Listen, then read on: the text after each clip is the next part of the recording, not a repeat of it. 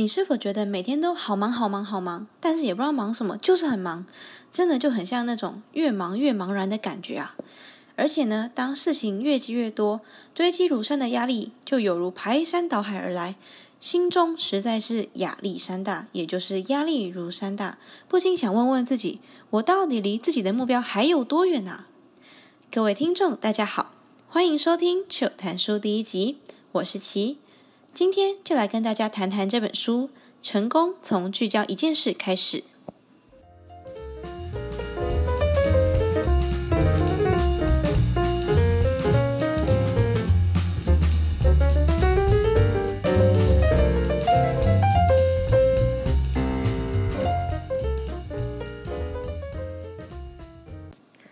Hello，大家好，不知道大家最近过得怎么样呢？有没有按时吃饭、早睡早起呀？我觉得可能是没有啦，因为呢，大家都大学生嘛，而且呢，当你在全力追逐一个目标的时候，这些事情呢，反而就没有这么重要了。当然不是鼓励大家不要做这些事啦，对。不过呢，我想到另外一件有趣的事，因为刚刚提到吃饭嘛，那么呢，我想到很久以前，我去一间面店吃面的时候，对，当然是吃面，就是看到一对父子这样，然后呢，爸爸就跟小孩说，怕小孩饿着了。他就跟他说：“赶快吃，赶快吃。”结果小孩真的赶快吃，赶快吃的时候，爸爸又说：“等一下，等一下，慢点，慢点，会噎着，会噎着。”然后我就在旁边，就心里就觉得有点好笑，就是觉得很有趣。但是其实这件故事可以就让我想到另外两件事情。第一件事情就是，就这种亲情吧，父母亲对小孩照顾的那种亲情的感觉。然后第二个就是，好像什么事情都是中庸之道，真的好像真的会比较好哦。好，没事。那么呢，我们就回到正题吧。今天这本书《成功从聚焦一件事开始》，它的副标题呢就为“不流失专注力的减法原则”。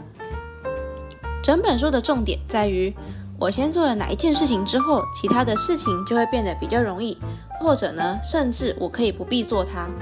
那当然，书中还有其他很多的小知识啊，例如像是意志力啊之类的。那么以下呢，我们就来轻松的聊聊三个我觉得可以提出来讨论的部分吧。书中的第一个部分就是设立好你的目标，并找出你关键的一件事，然后尽可能的去引发骨牌效应。作者呢，用自身的两个故事来告诉我们这件事情。第一个故事呢，就是作者以前是一个创业家，他们成功的打造了一家公司，还试图进军全美及国际市场，但是突然之间处处碰壁。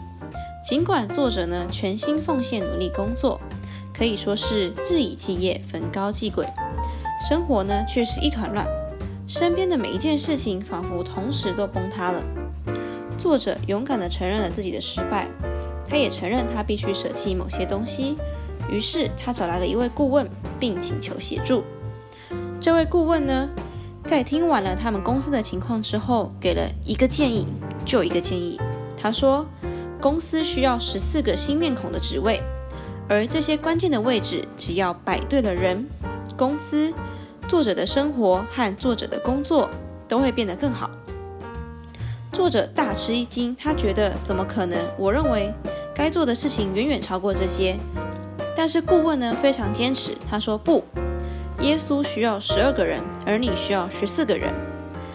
作者说这是对他来讲醍醐灌顶的一刻，他从来没有想过这么少的事情竟然可以有这么大的影响。结束了这次的面谈之后，作者做了一个重大的决定，他决定要开除自己。那开除自己之后要做什么呢？他给他自己唯一一个任务就是。去找到那十四个人。作者说，这一次地真的动了。三年内，他们的公司开始成长，每年平均成长了四十 percent，而且持续十年之久。第二个故事呢，是在作者呢找到那十四个人之后发生的事。在找到那十四个人之后呢，作者开始跟他们规划事业生涯与业务。出于习惯呢，作者通常都会把下次见面该做好的事情都简恶的重复，就是方便大家记得嘛。但是呢，他发现很多人会把大部分的事情都做好，唯独那个重要的事情都缺少了他的应该要有的努力及成果。于是作者又想到之前顾问告诉他的，只要换人就可以让他的公司变得更好这件事情，他换个想法，他觉得只要把一件事情做完，是不是就能够获得很好的成果呢？于是作者开始限缩清单，他就把如果这星期你只能做三件事情，如果这件事情你只能做两件事，到最后最后，作者决定这十四个人一星期只要做一件事情就好了，就那么一件事情。神奇的事情发生了。作者说，成果总是好的超乎预期。于是作者又回顾了他过往的成败，他发现了一个有趣的形态，就是在他大获成功的时候，总是将注意的焦点限缩在一件事情上面；而他表现好坏不一的地方，注意焦点也总是忽大忽小。这样一想，就豁然开朗了。他决定要把这件事情跟大家分享。所以，他告诉我们的就是，只要订立好自己的目标，先从第一步开始走起，不管是微小还是很大的一步，都能够发挥巨大的效用。第二个部分呢，就是学会删掉待办清单的事项，而且要懂得取舍。书里面有句话说，最重要的事情不见得总是叫得最大声。其实换句话说，最不重要的事情，往往叫得最大声。想一想，这也就是为什么平常我们一直忙一直忙，结果呢，蓦然回首啊，这样回头一看，都发现自己怎么好像忙得很没有意义啊，都在忙杂事。讲到这个呢，就想到最近蛮红的八十分之二十法则，也就是百分之八十的成功，其实只来自于百分之二十的努力。很多时候，我们做的很多事情，其实都无关紧要。而你想要的，绝大多数来自于你所做的非常少数的事情。所以现在建议你可以打开手机上的待办清单，把不重要的事情都划掉吧。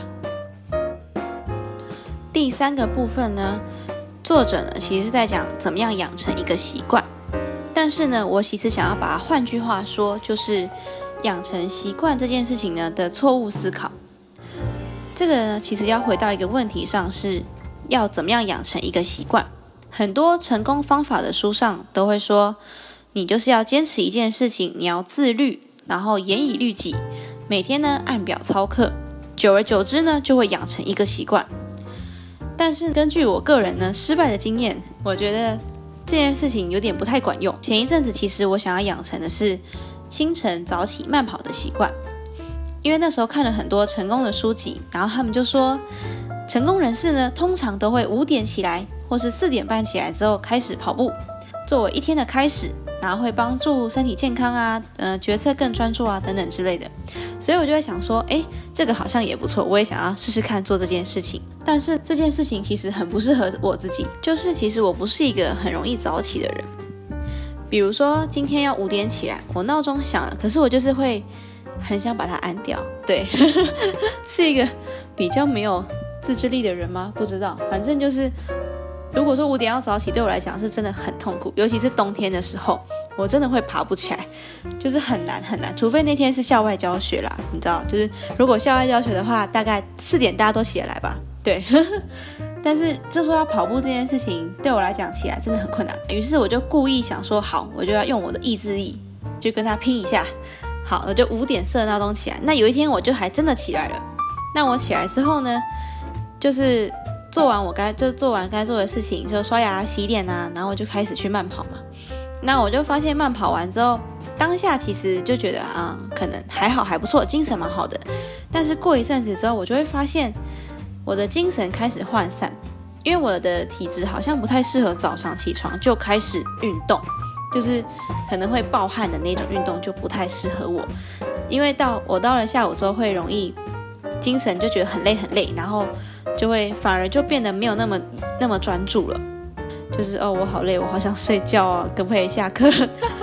对，所以就是这件事情其实不太适合我，但硬要养成的话，真的会非常痛苦。所以我会觉得说，不是每个习惯都可以从伟人那边或是成功人士那边复制贴上。其实很重要的一点是要看那个东西到底适不适合自己。书上其实有讲一句话，他说：“做对的事，就能将自己解放出来。”不必苦苦监视每一件事情，这句话就有点像是我刚刚的失败经验的就领悟出来的道理，在于做完这件事情之后，带给你的效益要比你去做这件事情的成本还要多。这个时候你自然就会觉得，哎，这是件好事情啊，然后就会自然而然的有习惯的去做它。那你有习惯的去做它，你规律的去做它，那就会养成你自己一个个人的好习惯。再举个例子吧，就是我在交换的时候。其实呢，也是在想运动这件事情，对，其实都是运动的问题。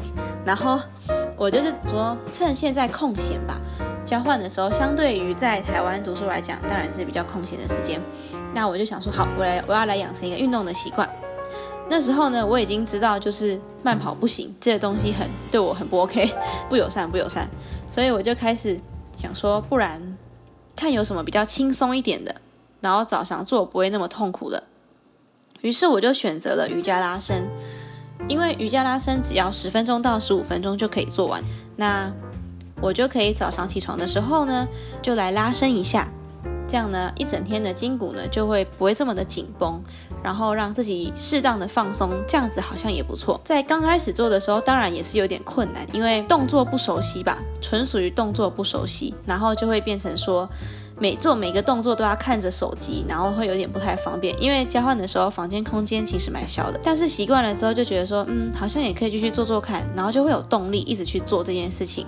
那直到我现在交换回来之后，在台湾，其实我常常早上的时候如果有空，不会不是说今天有什么紧急事情的话，我还是会。去做早上的拉伸，所以呢，就回到刚刚讲的，就是做对的事情，就能将自己解放出来，不必苦苦监视每一件事。这句话呢，其实就是养成习惯的很重要的一个法则。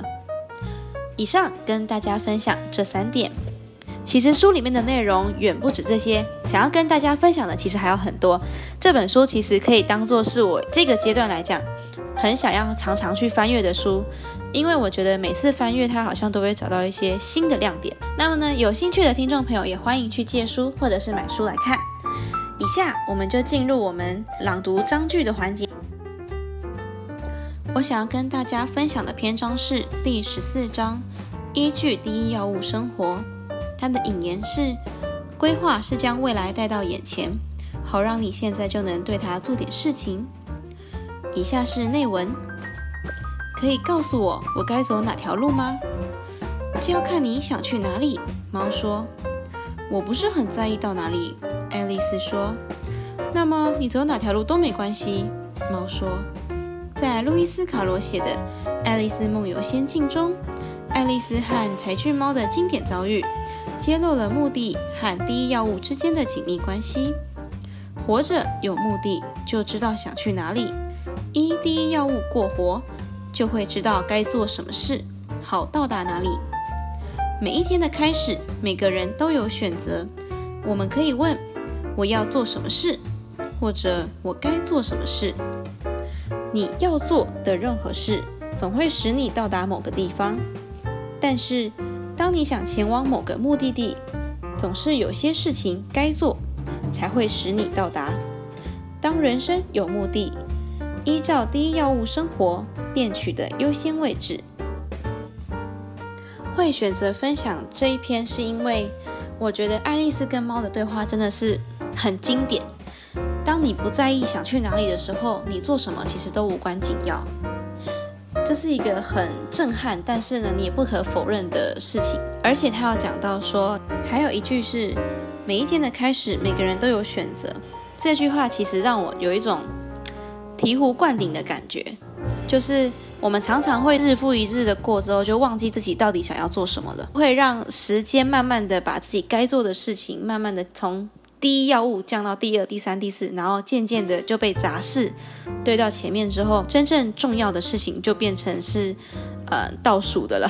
其实有点悲情，但是不知道为什么我的个人习惯，我常常会变成这样，所以我其实要常常要提醒自己说，我要做什么事情，或者是我该做什么事情。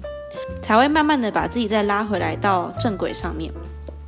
希望这一篇对大家会有所帮助。以上呢是 c h i l 谈书第一集，大家觉得第一集的内容怎么样呢？欢迎留言或私讯让我知道哦。联络的方式会放在节目介绍中。最后，希望大家听完这一集能有所收获。试着把这些法则运用在一件事情上吧，可能会发生意想不到的收获哦。那我们下次见，拜拜。